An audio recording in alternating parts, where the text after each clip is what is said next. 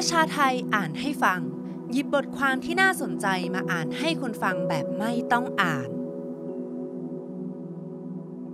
พวงทองพวัครพันธ์บันทึกการตามหาเดอะแชร์แมน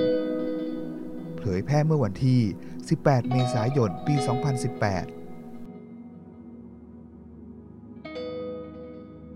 ในเดือนกันยายน ปี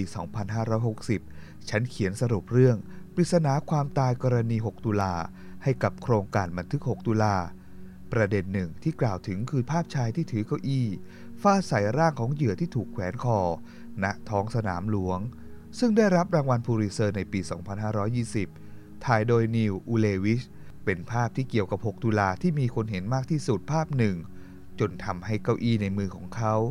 กลายเป็นสัญลักษณ์ของความรุนแรง แต่ 40 ปีผ่านไป เรายังไม่รู้ว่าเขาคือใคร และมีน้อยคนที่สนใจถามว่า เขาคือใคร เราจึงขอเรียกเขาว่าเดอะแชร์แมนไปก่อน ที่จริงความคิดที่จะตามหาเดอะแชร์แมนวงเล็บ และผู้คนที่หัวร่ออยู่ในภาพ เริ่มต้นจากอาจารย์ธงชัยวินิจกูล ซึ่งได้เสนอไอเดียนี้ให้กับเดวิดนักทำหนังสารคดีชาวออสเตรเลียคนหนึ่ง แต่ความพยายามตามหาก็ไม่ประสบความสำเร็จมากนัก ส่วนตัวฉันเอง เข้ามาเกี่ยวข้องกับเรื่องนี้ หลังจากคิดจะทำหนังสารคดีลำลึกเหยื่อ 6 ตุลาสำหรับงาน 40 ปี 6 ตุลา ซึ่งได้ปรากฏออกมาเป็นภาพยนตร์ ด้วยความนับถือที่มีคุณพัทรพรผู้ทองหรืออ้อ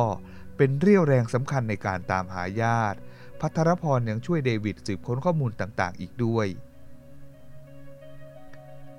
ในระหว่างที่พัทรพรและฉันพยายามตามหาญาติ เราจำเป็นต้องทำการบ้าน ด้วยการดูรูปและข้อมูลเหยื่อให้มากที่สุด เปรียบเทียบรูปกับข้อมูล เพื่อให้รู้ว่าใครเป็นใคร เพราะสำคัญต่อการตั้งคำถาม ยิ่งดูมากก็ยิ่งค้นพบรายละเอียดอื่น ๆ มากขึ้น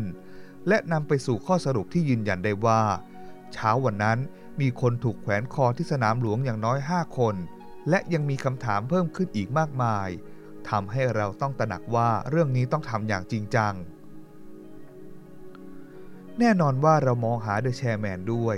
เพราะอาจารย์ธงชัยเคยบอกกับเราว่า ผู้ชายคนนี้ปรากฏอยู่ในฉากความรุนแรงร้ายฉาก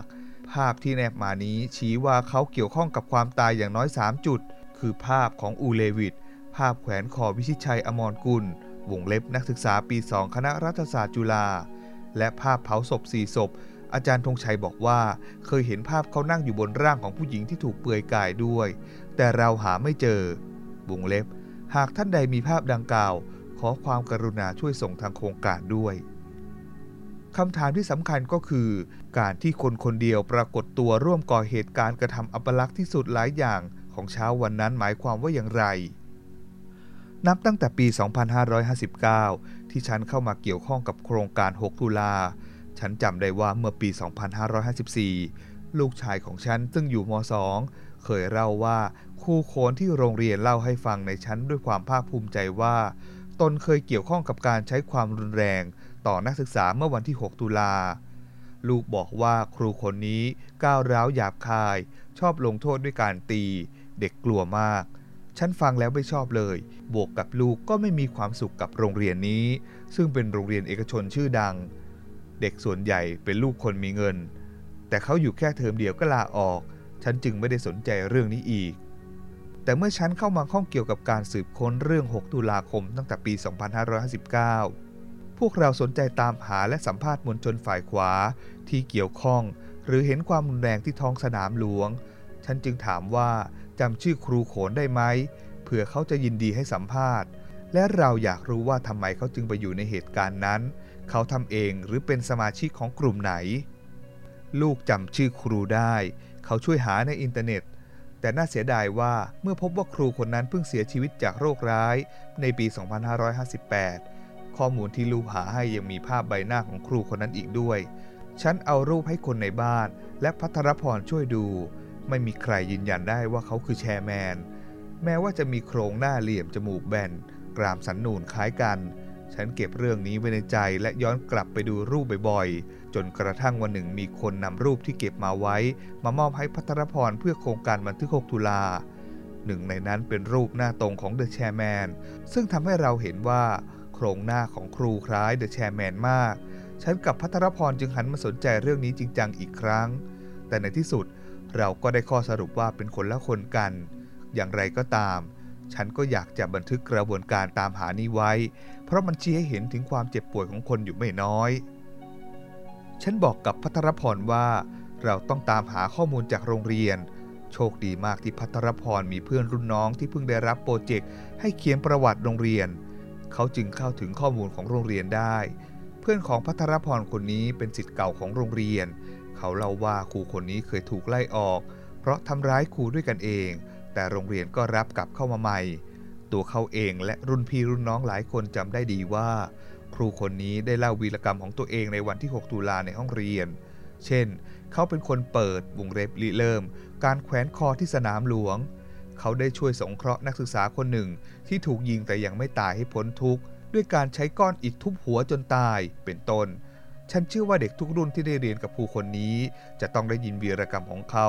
เพื่อนของพัทรพรอายุมากกว่าลูกเราประมาณ 10 ปีเศษ เขาก็มีประสบการณ์นี้ร่วมกัน พัทรพรได้เบอร์โทรศัพท์ของครอบครัวของครูนี้ เราสองคนช่วยกันโทรไปคุย ภรรยาของครูคนนี้บอกว่า สามีเคยเล่าให้ตนฟังและลูกเช่นกันว่า เกี่ยวข้องกับเหตุการณ์ 6 ตุลาเหล่าครอบรูปหน้าเดอะแชร์แมนส่งไปให้เขาดู เขายืนยันว่าไม่ใช่สามีของเขา ในที่สุดเราได้รูปครูคนนี้ในวัยหนุ่ม ซึ่งยืนยันว่าเป็นคนละคนกัน การติดตามจึงยุติลง สิ่งที่เราช็อกและเศร้ากับเรื่องนี้ก็คือ สังคมแบบไหนกันที่ทำให้คนยังรู้สึกภาคภูมิใจ กับการกระทำที่โหดเหี้ยมของตนได้ แม้เวลาจะผ่านไปเกือบ 40 ปีแล้ว อายุที่มากขึ้น ไม่ได้ช่วยทำให้มนุษย์ สามารถกลับมาไข้ควรการกระทำในอดีตของตนได้เลย เป็นการกระทำต่อศัตรูทางการเมือง ที่เขาไม่เคยรู้จักเป็นการส่วนตัว แต่ทำให้เขาภาคภูมิใจในตนเองได้ตลอดมา เผยแพร่ครั้งแรกที่ Facebook ของพวงทองพวักรพันธ์